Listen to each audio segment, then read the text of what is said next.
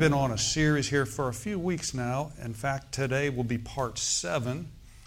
We've been talking about reaching your maximum potential as a believer, reaching your maximum potential as a believer. And thus far, we've covered some basic steps. I'll just briefly mention those. But number one, ask God for wisdom Amen. daily. Number two, recognize the role of the Holy Spirit in your life. Number three, see yourself as God sees you. God, we, we covered all these things. And then the last two weeks, we took two sessions and we talked about keeping fear out of your life. Keeping fear out of your life. How many of you know that's a really important thing? I, I, sometimes people think, even believers think that, is it possible to go through this life until Jesus comes back? Or, you know, that I can live every day of my life without fear? The answer is, of course, yes. Jesus redeemed us from fear. Now, when I say that, you have to understand you still have to take a stand against fear. You do, as a believer. Now, when I say that Christ has redeemed us from fear, that doesn't mean that you're not going to feel it trying to come against you because it, it comes to all of us, doesn't it? There's all kinds of fears that people have. But when we understand the fact that God has not given us the spirit of fear, but of power and of love and of a sound mind. Oh, blessed be. That's like putting your sail up and the wind catching it. Amen. God has not given you the spirit of fear. So, where does fear come from? It comes from the devil, right? So, we took some time and, and shared that. Now, today, what I want to talk about, this fifth step here in, in uh, uh, reaching your potential as a believer in Christ. We're not talking to sinners per se, but we're talking to believers. The fifth step that I want to talk about today not quite sure if I'll finish this today, but that's all right. That's why there's next week. Amen. But I want to talk about today, number five, if you're writing and taking notes, having a positive expectation of your future. Having a very positive expectation of your future. Now, when I say future, most people t- think, well, 10 years down the road, 15 years. Now, that is future. But future can be this afternoon. Because we're not there yet, right? 2 o'clock, 3 o'clock, 4 o'clock. It's not there yet. Yes, tomorrow's not here yet. That's future, right? So when I say future, it could mean short term or long term. But having a positive expectation of your future. The New Testament uses this word. Uh, you may have heard this before, but the Apostle Paul talked about this, and it's the word evil foreboding. Have you ever heard that before? Evil foreboding. Now, what does that? We don't talk like that. What does that mean? It simply means is having a negative outlook on the future. Evil foreboding. It's kind of like when I was growing up, you know, they, they had this show called Hee Haw. Anybody remember that? Hee Haw? Some of us. The young generation are like, what the heck is Hee Haw? Okay, well, it was, a, it was a TV show, kind of a silly show, you know. And I remember the one guy, uh, some of these things come back to me, and the guy kept saying, he said, if it wasn't for bad luck, I have no luck at all. Anybody remember that? But you know, sad to say, a lot of Christians, a lot of people have a, this thing called evil foreboding working in their lives, and they, they expect bad things to happen instead of good things to happen.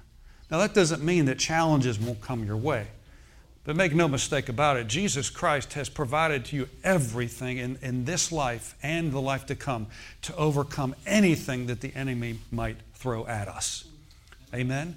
The Bible says, whatsoever, are you whatsoever, is born of God. Are you born of God? Overcometh the world. And this is the victory that overcomes the world, even our faith. Now, when I say faith, it's, we're not talking about something that it's just within us. We're talking about in whom we believed.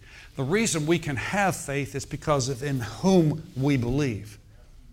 It's not something we conjure up within ourselves. It's, it's, it's not what you believe, it's in whom. Paul says, I know in whom I have believed. And so Jesus Christ is the author and he's the finisher of our faith. And so, Psalm 62, let's look at verse 5.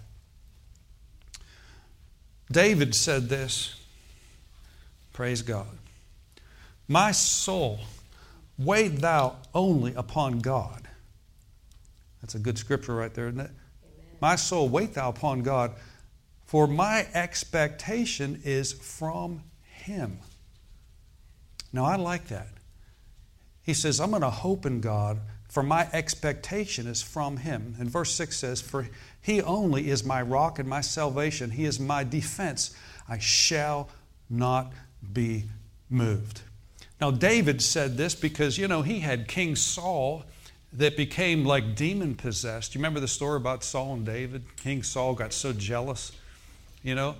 And it all started with, uh, I mean, David, here's David fighting for the armies of Israel, you know, and, and these, all these women gathered up and they came back and they sang a song. They said, Saul has killed his thousands, but David's killed ten thousands. Remember that? And here's the thing David was fighting on the same team as Saul with Israel, fighting against the Philistines and stuff. And David was just doing what, what came to him. He was doing what he was anointed to do, and he fought the Philistines and the enemies of God.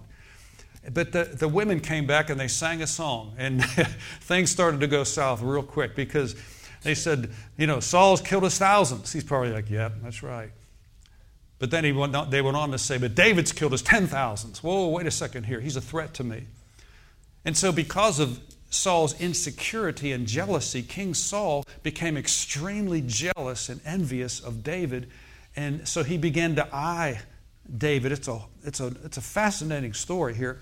But you know, uh, David even had the opportunity to take Saul out when they were in a cave one time. He had the opportunity to take him out. He was sleeping in a cave. He went over and cut a piece of his robe off just to prove that he could have had him, and he didn't do it. He says, "I will touch not God's anointing. I will do my. Pro- I will do him no harm." And he had the opportunity, but David kept his heart right. Now David said, "My soul wait thou upon the Lord, for my expectation is from Him." Now I want to underline that phrase: "For my expectation is from Him." It's so important that you and I, as believers, have a positive expectation about the future. Now, by the way, that some uh, so called Christian programs come across buying tribulation food and, you know, dry food and store it up and get a little cabin on the side of the mountain you can go underground. Do you know there are actually ministries that are proclaiming that? You've got to be kidding me. That is the biggest joke I've ever heard in my life. But yet, people believe that. A lot of people are becoming wealthy because they're buying that, that food. You know, I'll tell you what, the, the ministries that are propagating, they're getting a lot of money because they're propagating fear. Jesus says, "Occupy till I come." Okay, he didn't say go hide in a hole in the ground somewhere. Go buy dried food and storage and so forth and so on. Amen. I remember when the Y2K thing was, was big and back in the right around the turn of the century. I mean, the, to, for 2000. You remember that Y2K? Oh, I mean to tell you, people were. I mean, if you're in the business of selling uh, uh, generators, you made a lot of money. But after Y2K, you couldn't sell them for anything. There were so many out there. But uh, I asked the Lord because I had I had minister friends of mine coming to me and said, Man, you need to really prepare for this. You got to prepare your people. I had stacks of information on this. I mean, printouts and printouts. And I'm like, I took it to the Lord. I said, No, Lord, what do you have to say about this? And you know what? He witnessed to my heart. He didn't speak to me audibly, but in my heart, he said, You have nothing to worry about. It's all, it's a big joke, basically, you know? And when that, when that turned 2000, they found that out real quick. But they, let me tell you something. There are people that I knew for a whole solid year before that happened. I mean, they were fearful. They were afraid. You know, man, you got to get all this dry food and stuff. You know, I know people that did that. Okay, personally. All right. And uh, but make a long story short, God doesn't move like that. He's going to take care of us. Okay. I do not believe, according to the Word of God, according to the Scriptures, that the church is going to go through the tribulation. God has not appointed us to wrath. Okay? Now, case in point, there's certain raptures that you'll see even in the Old Testament, types and shadows. You look at Noah's Ark. Noah's Ark is a type of rapture. That when judgment came, Noah and his family, there was eight of them. Okay? And, uh, you know, his boat is still over on Mount Ararat, in the mountains of Ararat. Okay? They found it. Okay? It's on a mountain all right, where the Bible says it is, all right? And, uh, but that, when, the, when rain came and it rained for 40 days and 40 nights, they were lifted up above the curse. when the rain killed everybody else. Isn't that something? That's a type of rapture. All right? God has not appointed you and me to wrath. And the Bible talks about the catching away of the church where the trumpet of God will sound and we'll, we'll, that are alive and remain will be caught up and changed and transformed. Amen? Anyway, that's another subject, but I think it's very positive. So, anyway, the holy, my point being is this it's really important that we stay extremely positive, you know. Because I've heard preachers, and I'll tell you, sometimes pre- preachers can preach fear and unbelief. Oh, the days are getting evil. Now, the scripture does say that. Amen. Isaiah talks about gross darkness shall come upon the people. Gross darkness. And people camp right there. But the Bible goes on to say, But the light of my glory shall shine upon you, and you'll rise up. Amen. I mean, this is, the, this is our time for the church to get brighter and brighter and stronger and stronger as we see the day of Christ approaching. So we have to have this fifth point I'm talking about here, we have to have a positive expectation of our future. I'm going to teach you how to do that. Has anybody ever heard the word winsome before? Someone said God is very winsome. Well, well, I looked up the word just to make sure I was accurate, and I looked it up in Strong's, uh, I'm not Strong's, in uh, Webster's dictionary, okay, 1828 dictionary, and it means this: appealing, engaging, charming, winning, attractive, pretty, sweet, cute, enduring, lovable, adorable, delightful, enchanting, captivating. And that's what the word winsome means. And God is the most winsome being that there is. He really is. Amen. And one thing I know about the Lord in my walk with Him, I've been walking with the Lord since 1976 one of the things I've really discovered in my own life as I've developed my relationship with Christ, you know, is that that God is extremely Holy Spirit, Jesus, Father, Son, Holy Spirit, they're very and they are extremely positive. They're very positive. Why wouldn't they be? The Trinity, Father, Son, God the Father, God the Son, God the Holy Ghost. I mean, the ones that created everything that we see here. Do you think they're having any troubles? Do you think they're having any struggles? You think God's baffled by anything? No. You don't catch him off guard with anything. And so, no wonder that they're extremely positive. Now, that's how they are. But when it comes to their attitude towards you and me, they're also extremely positive because Jesus, God gave us Jesus. When He did that, He gave us everything.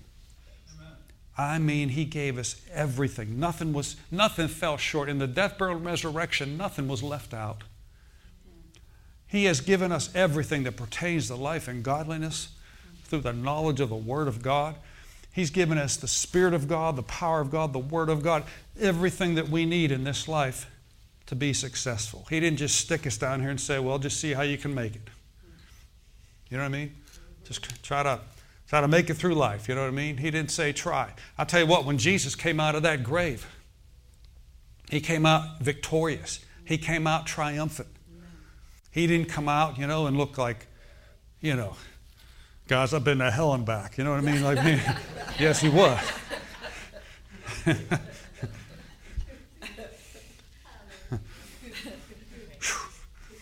He came out as the resurrected Jesus, powerful. And he's never changed. He's been that way since the power of God raised him from the dead. My goodness, you know? And uh, so he is extremely positive, and so he thinks you can make it because he knows you can make it. Every time I've been tempted to quit or give up on something, you know, you cast your confidence away like we all do sometimes. We get we look at our clocks, we look at our calendars, we think, man, I've been so called trusting God. Why hasn't this happened in my life yet? You know, uh, all the quit that you might feel is in your head, it's not in here. Amen. There's no quit in your heart because your heart has the Spirit of God in it. You find that to be true? All the quit is in your soul, in your head. And that's why sometimes, uh, it's just some practical advice here. When you're, when you're physically exhausted, when you're tired, Okay? There was, there was a time in my life where I was over exercising. Wasn't that long ago? I was doing a good thing, but I was over exercising. Anybody ever been guilty of that? I was. You know what I mean? So I thought, well, if a little's good, let's do more. you know what I'm saying? And so, uh, anyway, exercise is good. But you know, you can overdo it too. And I was exhausted. I was exhausting myself. And so I find myself getting quite irritable real quickly, getting upset easily, and then worrying about things I normally don't worry about. You know what I'm saying? And sometimes it's just natural things that we're doing, and we're exhausting ourselves, and we're not, we're not replenishing ourselves, okay? Now, I'm not preaching against exercise, it's good, okay? But there's a balance to everything, isn't there? And you know, you'll, if you deplete your body, so it can tax your spirit. Do you ever find that to be true? There are times in my past, you know, and and, and uh, I was just man, I was just struggling with something, you know, and and Lynn knew she had enough sense to say, Keith, just go to bed. You need some rest. It'll be better in the morning. I like to be real with you because you know we're all human, right? And we're not just human. That's not that song. I'm only human. No, we're not just human. We got the Holy Ghost in us, but we have this phys- we have this this treasure in an earthen vessel. We have an earthen vessel. We got to take care of this body. We got to get enough rest. We've got to get enough sleep. We've got to feed it the right thing. We want to take care of this temple. Okay, not abuse it. We want to take care of it. I plan on being here a long time. The Bible says, with long life, He will satisfy us and show us His salvation. And I want to be around so I can impact uh, people for, with, with God's kingdom. I don't want to cut it short and check out of here when I had so much more to do. But we have to use wisdom, don't we? So, uh, where was I? God is, is, is, extremely positive, and when you walk with Him and you fellowship with Him, um, if you have if you're dealing with some kind of depression or if you're dealing with some kind of fears or worries in your life I, if you spend time in the presence of god for any length of time you're going to start adapting his mindset about the situation. In other words you'll start seeing that from his perspective and not just your own perspective. Okay now initially when we face things sometimes we face adversity you know it might be family problems financial problems job problems or whatever you know with your body it can seem overwhelming at times. I know what that's like. I've been there many times. But I know this. I know this enough that if I get into God's presence and press in, sometimes you got to press into that. Amen. Pray in the Spirit, worship God, put on some worship music, whatever, whatever it works for you. Okay? But when you get into God's presence, you begin to see things from His perspective, and you're like, that used to look impossible, but it's not impossible anymore. Okay? The devil is so super negative. He's just the opposite of God. The devil says, You can't do it. You don't have enough. You'll never, you don't have what it takes. You're never going to make it. Okay? Now, I don't want to be a spokesman for the devil. I want to be a spokesman for Jesus. Hallelujah. So, God is extremely positive, and He knows how to fix anything in your life. He knows how to fix broken things. And that's really important. Okay, go to Psalm 27 real quick here. We're going to look at this verse in verse 13. We're going to look at it in two different translations. First in the King James. In Psalm 27, verse 13, in the King James, it says, uh, there we go, it says, now again, David is writing this, and he says, I had fainted, or I would have fainted, unless I had believed to see the goodness of the Lord in the land of the living. Let me paraphrase that a little bit. David was saying, I felt like quitting. I felt like giving up. I felt like throwing in the towel. Okay? That's a boxing term for boxers. Throw in the towel, they quit. Okay? Well, he says right here, I felt like quitting. I felt like giving up unless I would have believed to see the goodness of the Lord in the land of the living. So, in other words, he had, when there was no hope in the natural, he put his hope in God. And I'll, I'll talk a little bit more about that. Josh, could you bring that up in the, in the message translation here? This makes it very, very clear here in the message or MSG. This is good MSG, by the way.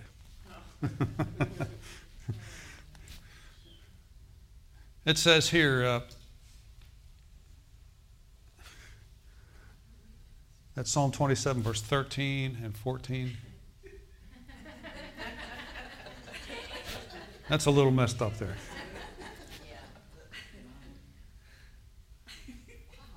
It starts out with, uh, I know that's a little messed up, that trend. Yeah, there it is. the way they the way they put that on there, it's kind of crazy sometimes. They it says, "I'm sure now I'll see God's goodness in the exuberant earth." He goes, "Stay with God. Take heart. Don't quit." I'll say it again. Stay with God. Amen. Okay, that's the message. So in the King James, he says, I, I, you know, I wanted to quit. I felt like giving up. Okay? Sometimes you, know, you want to give up on yourself. Sometimes you want to give up on your kids. Sometimes you want to give up on your financial situation. You just feel like, man, this has been taking so long here. But he says, I would have fainted. I would have given up. I would have quit. Folks, the easiest thing to do in life is to quit. Anybody can quit. Right? Any old dead fish can float downstream, but it takes a live one to go upstream. You look at salmon, how you ever see how they go upstream and they, they jump up over those rocks and try to avoid the bears? you know what I'm saying? It takes a live one to go upstream. Quitting in life is the easiest thing to do. There's a, there are a dime a dozen. There's people you can see all over the place. They quit. They give up. They give up on their walk with Christ. There are people back in my day that I got saved with that were on fire for God back in the 70s. I mean, you would have thought they're the next evangelist, they're the next Billy Graham. And then just a few short years later, I found out they're backslidden, not serving God, not quit coming to church, quit serving God.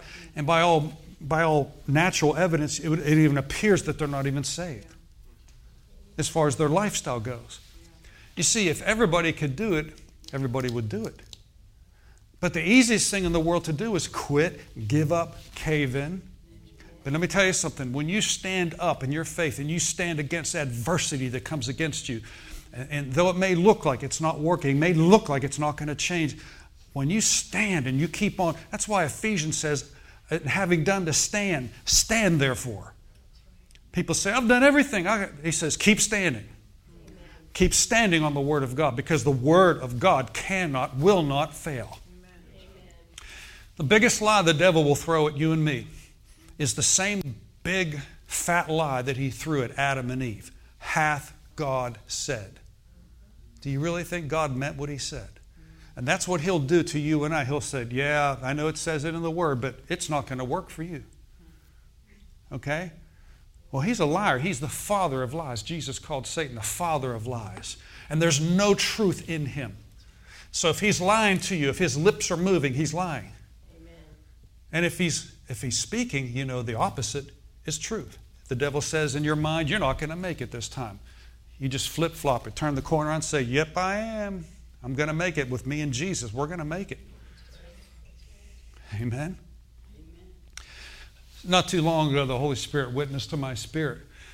You know, we have a living relationship with God, and He talks to us. He wants to talk to us every day.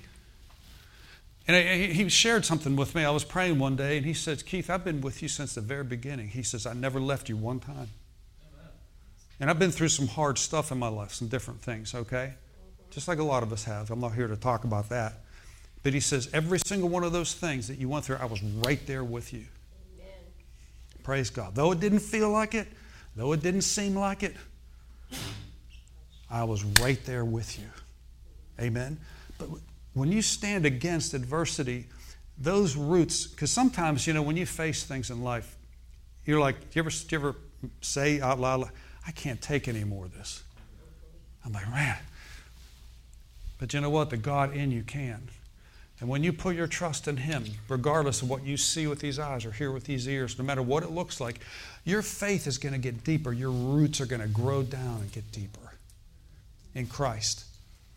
And so the things that used to shake you and the things that used to rattle you will no longer do that because now you're founded. Your faith is growing in Christ, growing in the Word of God so that you don't run off. You know, the easiest thing to do when you face adversity is to go, kind of like, I don't want to be around anybody. Take off. You know what I'm saying? That's a dangerous place to be. No, don't grant me. There's a time to be alone with God and so forth, but you know, don't let the pressures of life separate you from the body of Christ, separate you from God. The Bible says nothing shall separate us from the love of Christ. Amen. So uh, let's go over to the New Testament here.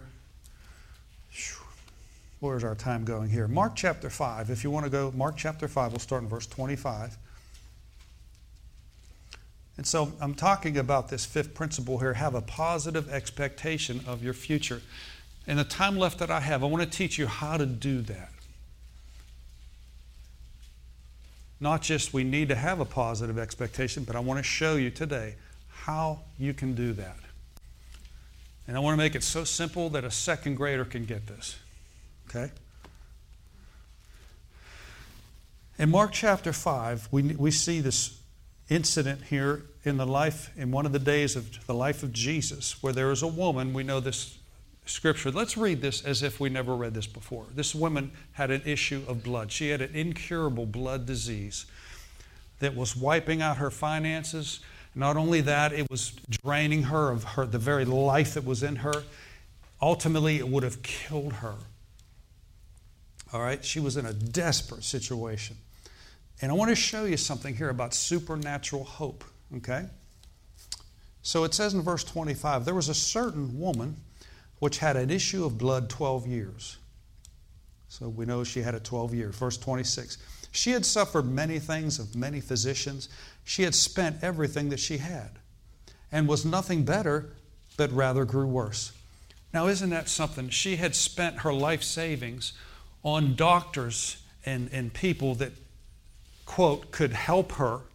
She thought so till the point where she literally exhausted her resources. She ran out of money. Not only was she had an incurable disease, she was seeking the physicians, thinking they could help her, and they couldn't help her. It says she got worse instead. Now, this is a curse, isn't it? She's sick and then she's broke. All right? Verse 27 When she heard of Jesus, she came in the press behind and touched his garment for she said, If I might but touch his clothes, I shall be made whole. And straightway the fountain of her blood was dried up, and she felt in her body that she was healed of that plague.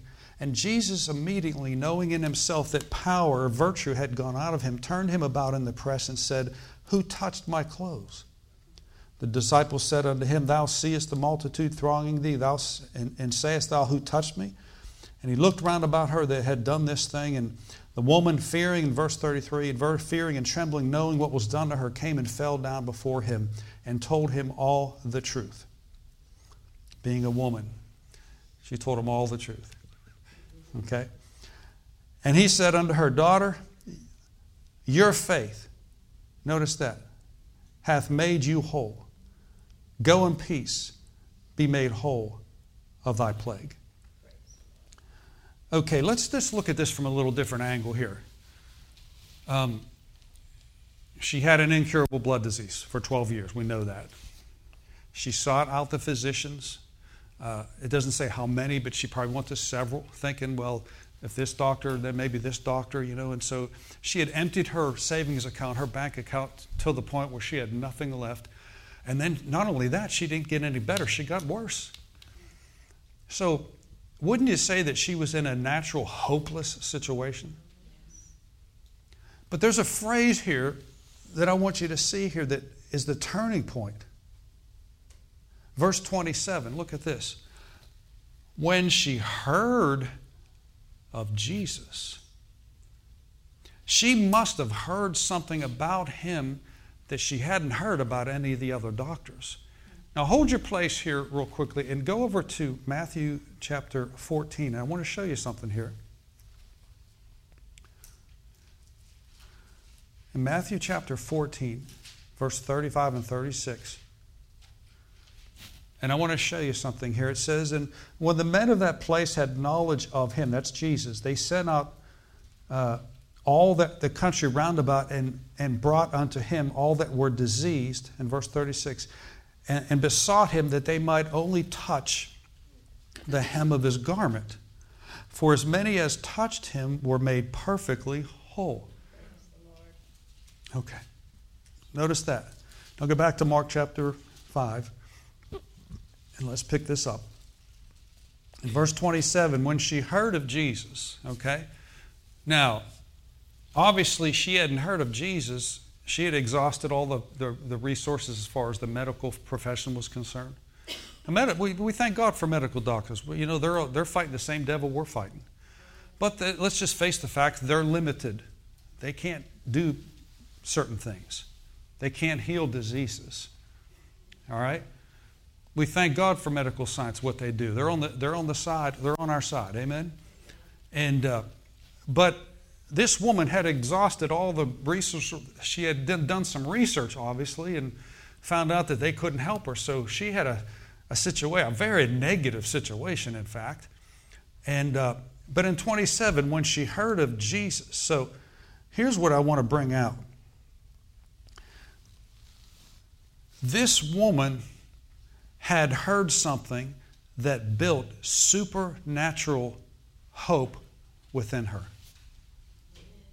This woman had heard something that built supernatural hope within her. She had somebody had told her that these, these like we just read here, as many as touched the hem of his garment, okay, were made perfectly whole. So there was a track record of other people that had done this. Okay, in other words, there was proof that people that had terminal diseases, you know, may not have the same situation that she did, but they had terminal diseases or whatever, and as many as could get and touch the hem of his garment. Hallelujah. Or his prayer shawl, basically, somebody said. All right? And they were just, it was, that was their, their contact. And she says, if I can just get to him, I can be made perfectly whole. Amen. And that's exactly what she did. Now we know that, that it wasn't easy for her. Now, if it was easy, everybody could do it.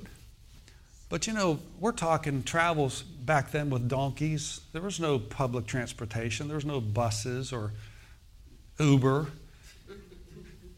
or Lyft. Okay, she didn't pull out her iPhone and say, "Okay, I want an I want uh, an Uber to pick me up and take me over to this next part of town." Didn't happen like that. She had to walk. She had to hoof it. So, not only she had a she had a, a, a blood problem, she was losing blood. She was anemic and she was losing strength. And, and she said she found out where he was. She had to literally pick up and go where Jesus was. Now, I don't know how far she went, but you can only imagine in her weakened condition that she went to him and she was she but she had a supernatural hope she kept saying the amplified says she kept saying she kept saying now, this is before she was healed. She says, she kept saying, If I can just touch the hem of his garment, I will be made whole. Amen. Now, she had supernatural hope given to her. How do you and I get supernatural hope when there's no natural hope? We get it from the Word of God. Okay? That's, that's how you get supernatural hope is when man says there's no hope, when the doctor says there's no hope, I've talked to many people that have had terminal things. The doctor said, we, have done all we can do. There's no hope. Well, when they've said that, you know, that's natural hope, but then there's supernatural hope. And by the way, that some people talk about God, you know, they make a poor example and they represent God horribly because, you know, they get, give people the impression that, you know, that uh, you never know what's going to happen to you. you never know when you could be taken out of this earth. You know what I mean? You never know. What, there's no promise for tomorrow, that kind of thing. Listen, when you walk with God, you do have a promise for tomorrow. Amen. Amen. Glory be to God. As many as touched him were made perfectly whole. Now we, we, we see the rest of the story that she pressed in. She came through the press and she fought her way through there.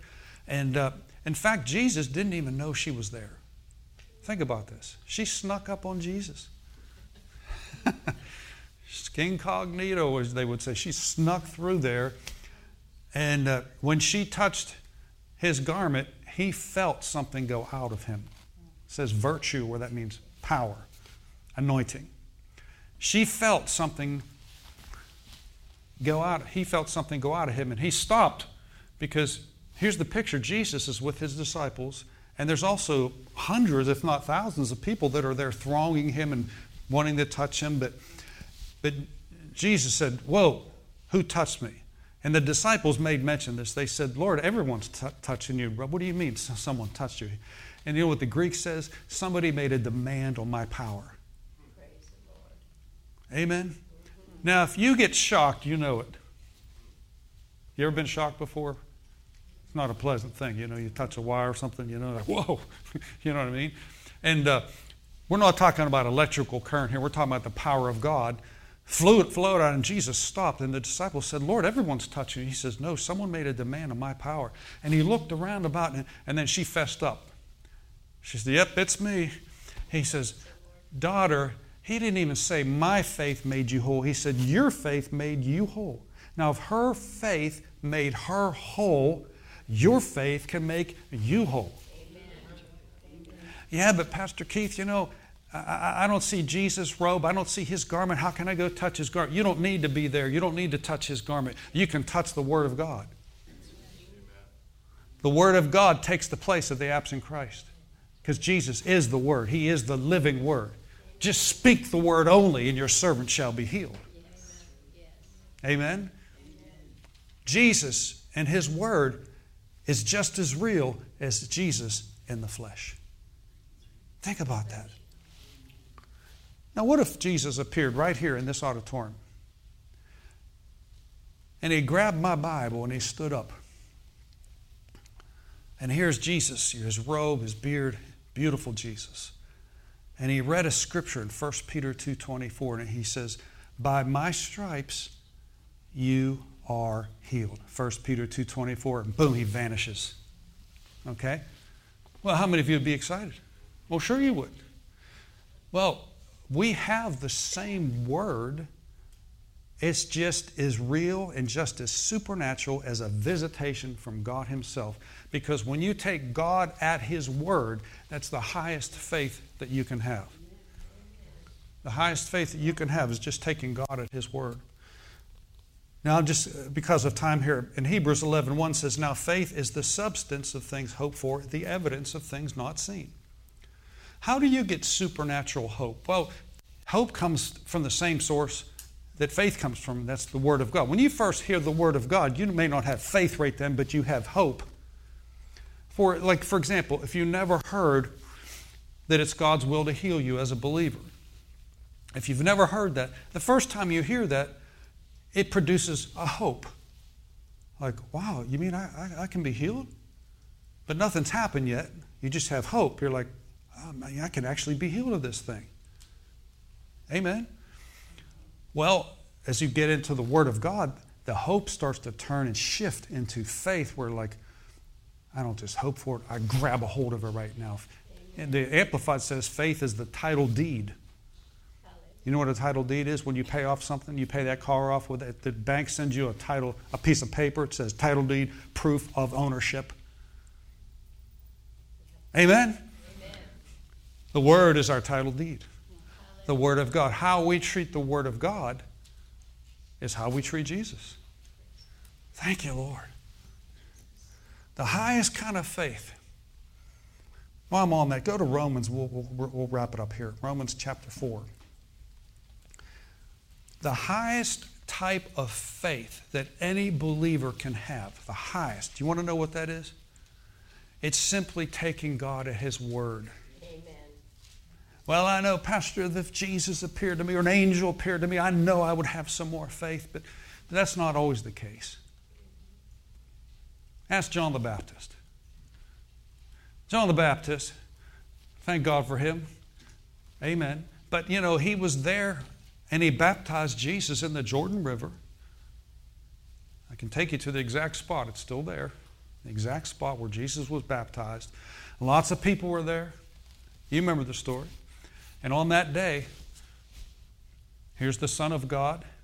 As he's being baptized, John saw the Spirit like a dove, not a dove, but like a dove, descending upon a light shaft, descending upon, that's how he knew that was Jesus. It was a shaft of light from heaven. You You know what I'm saying? And, uh, and then a voice, which was the Father's voice, spoke from the heavens and said, This is my beloved Son in whom I'm well pleased. And you have in one setting, you have the Father, the Son, and the Holy Spirit, the Trinity. Amen? John the Baptist witnessed this along with some other people. He was there, he was there, right? Now you think by experience, you thought, you would think, you know, let's just be honest. If you were there, you think, I'll never doubt again. Man, oh, we were in this place and the Father, Son, and the Holy Spirit showed up, you know. We saw the Holy Ghost, we heard God's voice, then Jesus was right there. Father, the Trinity. Elohim, all in one place. You think, I'll never have a doubt again. Just because you see a miracle or see something doesn't mean that you're always going to be strong in faith.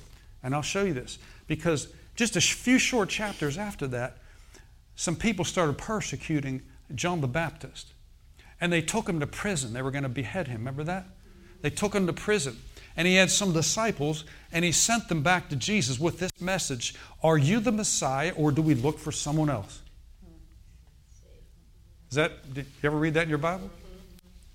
Now, wait a minute, just a few chapters before that, John, you were there, you saw Jesus, you saw the Holy Ghost, you heard God's voice. Wait, what, what, what, what's going on here? What, what happened here? Because just because you have a supernatural experience won't sustain you when you have another need that will come up. And Jesus sent back message. He says, Blessed is he that is not offended in me. He was telling John the Baptist, don't be offended if you get persecuted. Don't take, don't take it personally. Don't take offense to it. Amen? And he, be, he was under pressure and he began to doubt. Okay? Now, I've seen miracles in my life before. I've seen people, I remember uh, arms and legs growing out and right before my very eyes. You know what I mean? But, you know, th- that happened years ago. I saw that and so forth. You know, it happened in one of my meetings, actually, when I was an assistant pastor. You know, and I was just new in the ministry, and there was a class that we were teaching at the time, and we called some, we, I, I felt led to say, does anybody have back problems here? And so people, some people raised their hand, and one young guy came up, you know, and he had and uh, I had seen this done before, so I did the same thing. I said, Sit in that chair. he sat down. I said, Put your legs out. And sure enough, the one leg was about that much shorter than the other one. I said, back, Put your back all the way against it so you're not cheating here, okay? And uh, remember that? And his leg was that much shorter, you know? And uh, man, I was stepping out on the limb here, you know, and I said, and all the class, there's about 30 people in this new believers class, and I called them forward and I said, We're going to see a miracle right now. Man, I was just bold as a lion. And I said, I said, we're going to all, on the count of three, we're going to say, in the name of Jesus as a class. I said, one, two, three, in the name of Jesus. And sure enough, I had my hand underneath this person's foot, and the leg just, just grew out. Now, they, the class went wild. Okay? And this was in a church that we were associate pastors in in Killeen, Texas. And I mean, it just, the news of that thing just spread like wildfire, you know what I mean? And, uh, but you know, we were just doing what the Word of God had to say.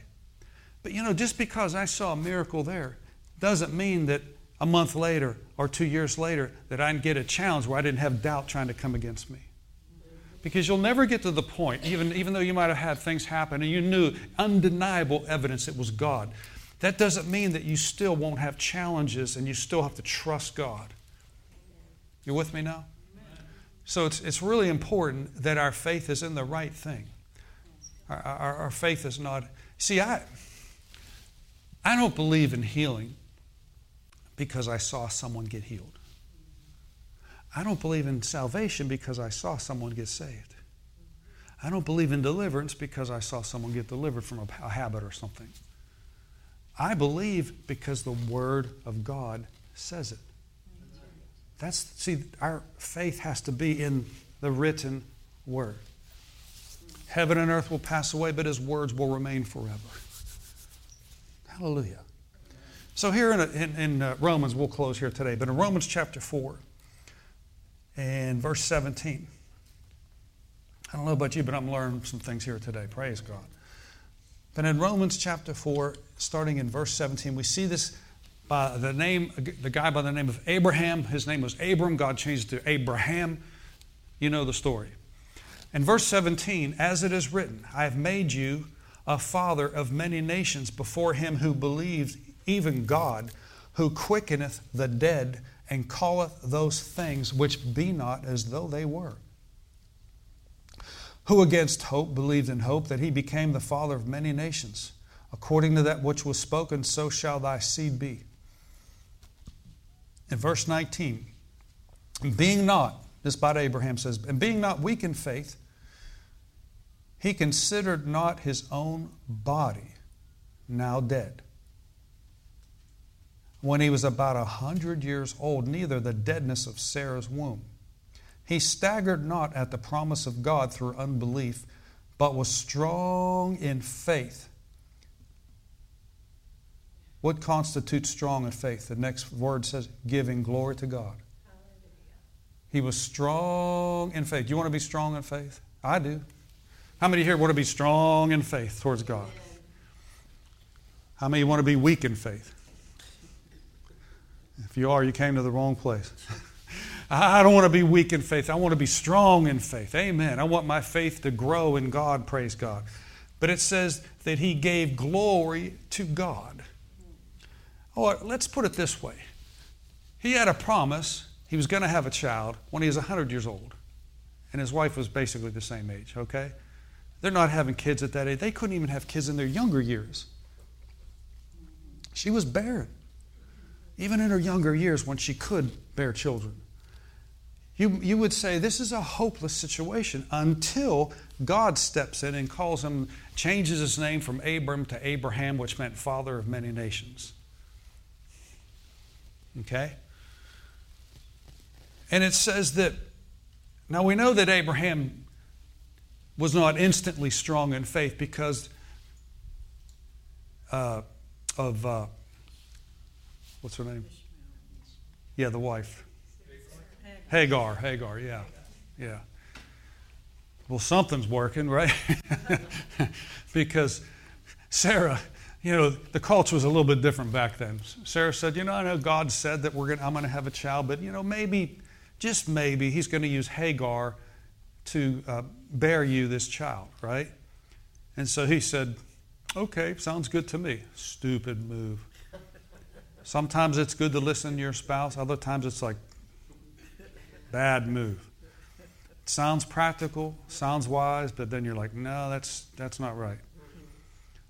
So he just went and did it and so forth and so on. And here comes Ishmael, right?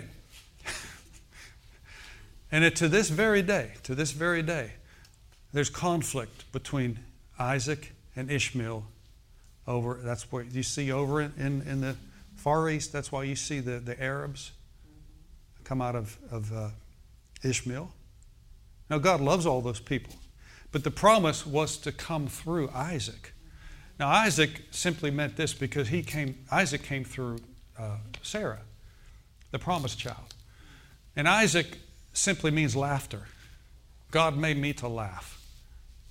Amen. See, back then, it wasn't just like, my name's Jimmy, or my name's Sam, or my name's Fred, or, you know what I mean? Where names had meaning. And Isaac meant laughter. Ha ha. now, Ishmael will make you cry, but Isaac will make you laugh. Because Isaac is the seed, it's the promise, it's the word of God. Now, Abraham didn't become a faith giant right away. Obviously, he, he tried to mentally figure it out. Okay, well, I'll take your advice, Sarah. You know, I'll go to Hagar, and you know what happened. But ultimately, what happened was God says, No, your wife, Sarah, you're going to bear a son. That's the promised son, even in her old age. Now, this is amazing because how many people do you know, women in this case, that are 100 years old and the husband is concerned about other men hitting on her?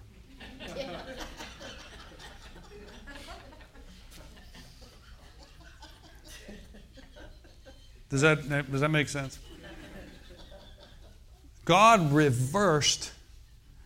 This is another thing that I promised that, that you and I have. The Bible says He renewed in Psalm 103, He satisfies our mouth with good things so that our youth is renewed like the eagles. Amen. Your youth can be renewed like the eagles.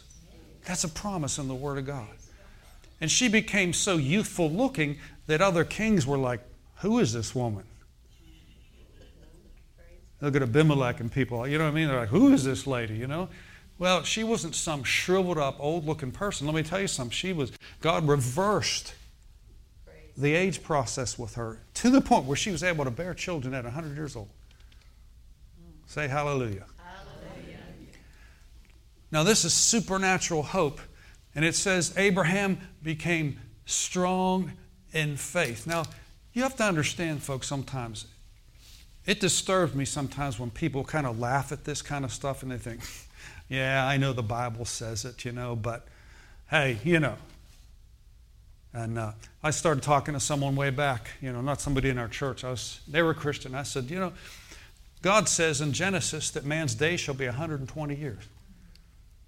So I'm shooting for 120. Amen. Amen.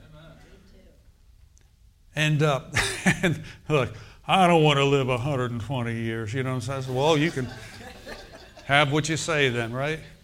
You want to check out when you're 80, 70, have at it. You know what I'm saying? But I, I don't, I don't feel that way. I, I want to be here as long as I can possibly be here to win more people to Jesus, to teach more people the Word of God, to impact people. That's the only reason I want to be here. I really do. I want to finish my course, run my race, and minister to more people that I can possibly minister to. Glory be to God. So, so in conclusion here, you know, Abraham, that says he was, uh, who against natural hope, believed in hope. He had, there's no natural hope they could have a child. All they had was a word from God. You're going to bear a son. You're going to bear a child. All right? They just had a word, just a word, a word from God. But that's all you need is a word from God. One word from God can change everything. Amen. One word from God can change everything. And the Spirit of God who lives on the inside of you will always breathe supernatural hope inside you when all natural hope is coming against your mind. Say, uh, too much time has passed, too much water's passed under the bridge. Let me tell you something, it's never too late with God. And it says, Abraham basically threw caution to the wind. He says, who against natural hope believed in hope. Hallelujah. And he, he said he considered God faithful. Hallelujah. And he gave glory to God before the baby ever showed up, before she was pregnant. He just said, Hallelujah. Praise you, Lord. Thank you, Lord. He gave glory to God. He gave. Now, all of us here could do that. Now, if you wait for the manifestation to show up in your life, whatever you're trusting God for, and it, and it shows up, it's easy to praise God then. Because there's no faith involved. It's like it's already happened. You're like, hallelujah, got my miracle. Praise the Lord. So and so's turned around. My daughter turned around. My son turned around. My grandkids turned around. Hallelujah. Thank you, Lord. That's not the time. That is important to get excited when that happens. But the time to really exercise your faith and get excited is when your eyes haven't seen anything and your ears haven't heard anything yet. In, the, in, in light of natural contradiction coming against you, you stand there and say, Hallelujah and, and, and you put it on. You may not feel like praising God or thanking God, but do it anyway. Do it by faith. And you just say, Thank you, Jesus. Thank you, Lord. Oh, praise you, Lord. And I'll tell you what, if, if you start to practice that and do that, it won't be long before you start seeing those things like popcorn. You know, it's like when you put that popcorn in a microwave oven. You don't hear any pops at first, right? You put it on there and it's, it's running, all of a sudden, pop, pop, pop. Hallelujah. And you may not see anything at first, but when you begin to praise God and thank God and worship God and get caught up in that, not only will you see miracles, it'll keep you in a spirit of expectation where, like, you wake up Monday, I'm like, Hallelujah, it's Monday, right, Peg? It's Tuesday, hallelujah. It's Wednesday, hallelujah. And so you, wake up with a, a week, a daily expectation. Amen. It's not gray Monday or dark Tuesday, it's glorious Monday, wonderful Tuesday. Because your hope and your expectation, it has to come from the Word, it has to come from the Holy Ghost. Believe me, trust me, He is there to give you and instill supernatural hope to you. Even now, some of you may be facing some, some adversity, and that's not a word of knowledge, it's just we're in this earth. And there's adversity, and there's certain things that you're facing, all right? And you're like, when, God? When? When's it going to happen? It's like when, when I was growing up, my parents used to take us on vacation. I remember we went twice to Niagara Falls. And back there, my dad had a Rambler station wagon. Anybody remember Rambler? My dad used to buy Ramblers, you know. And those, those cars back then were big, man. I'm telling you what. And those are the days before seatbelts and all that. I think they might have had them, but you didn't, you didn't have to wear them. They, so they just, my sister and I, and it was a really long back end in the, in the station wagon. We put our sleeping bags back there, our pillows, you know. And, uh, and this is before even Route 79 was even there. You know, I mean, you had to go all the way up 19, you know. And uh, we kept saying, when are we going to get there? How long, Dad? He said, Well, we'll get there. Don't worry. We'll get there when we get there, you know. And, and uh, finally, we showed up. Hallelujah. If a man, this took forever, it seemed like, you know. Sometimes we can do that with God's promises. We're like, when, God, when, when? And God just saying, just stay at it, just stay. You'll get there. You're on the right track. Keep moving. Amen? You're on the right track. You're moving. You're in faith and you're trusting Him. So, what we believe is important, but who we believe is even more important because God is His Word. God and the Word are one and the same.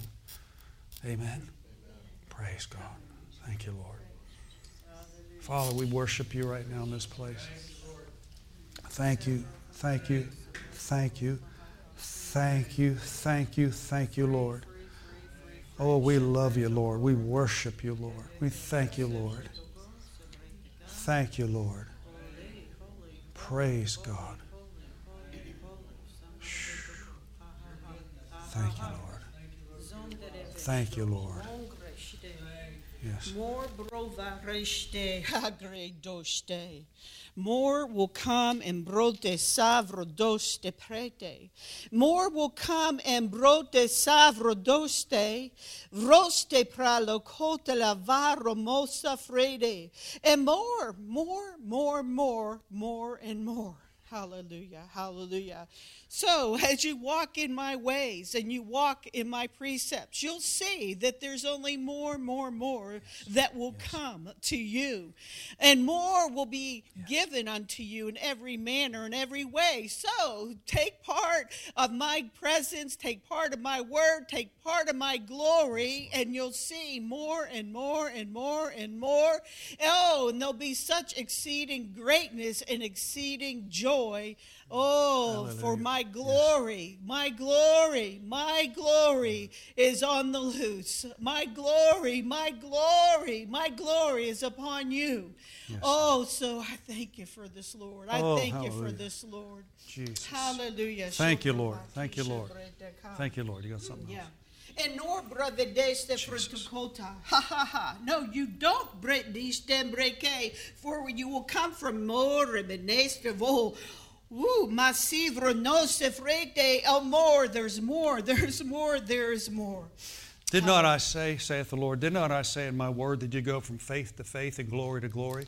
And as you trust my word, rest assured that my promise is just as real as it was thousands of years ago when it was initially spoken. Put your faith and put your trust in my word as if I appeared to you. For you see, my word has not lost one ounce of my power and my anointing and my glory. The same power that was resonant when it was initially spoken and written down is just as anointed and just as powerful this day as it was back then. So take a leap of faith and take a jump of faith that is in my word. For you see, my word cannot, will not, and will never let you down. When you stand upon my word and you trust my word, it's the surest foundation that anyone could ever have. saith the Lord. Mm, yes. Thank you, Lord. For don't deceive, redendo go.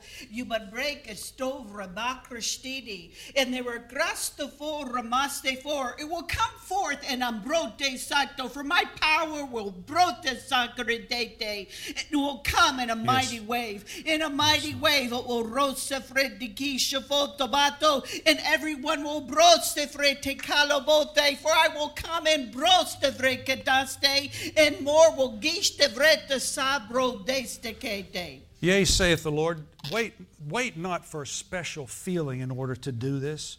Don't wait for some natural thing to happen, but step out in a childlike faith and decree and declare what my word plainly says. And when you step out in faith, you may not feel anything. You may not see anything right away. But as you step out of my word, know this and rest assured that my words carries the same power and same glory. And yes, even resurrection power in it that will resurrect dead things in your life. It will bring back to life things that you thought were dead and gone. Hallelujah.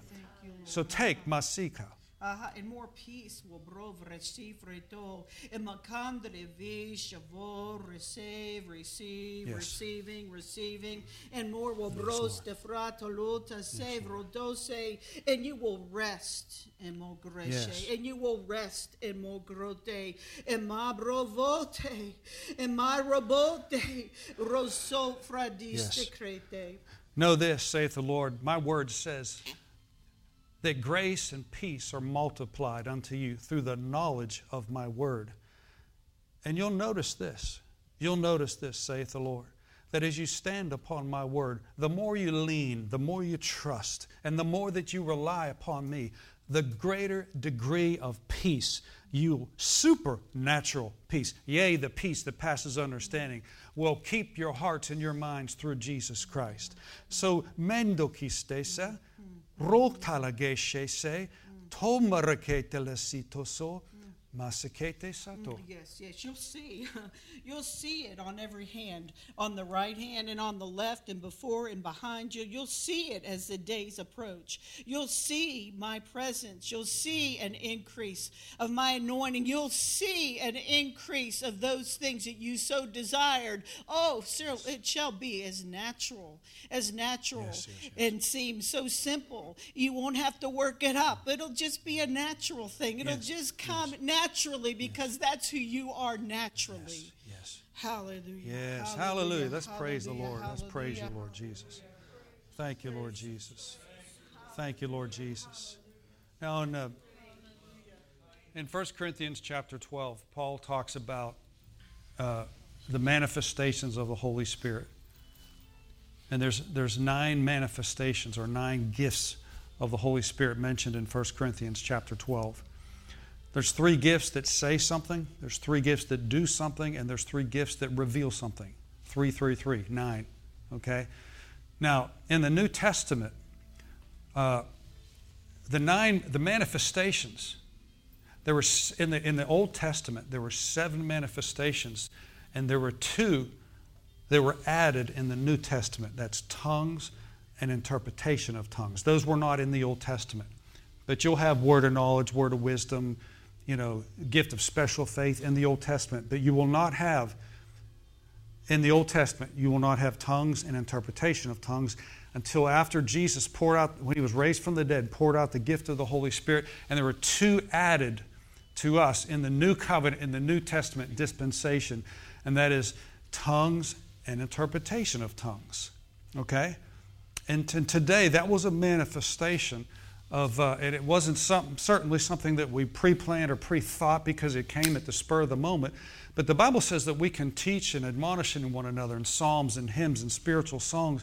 And sometimes at the spur of the moment, when it's not even premeditated, like what just happened right now, the Holy Spirit said something to our body right now to edification, exhortation, and comfort. That's what prophecy is for because uh, tongues and interpretation is equal to prophecy.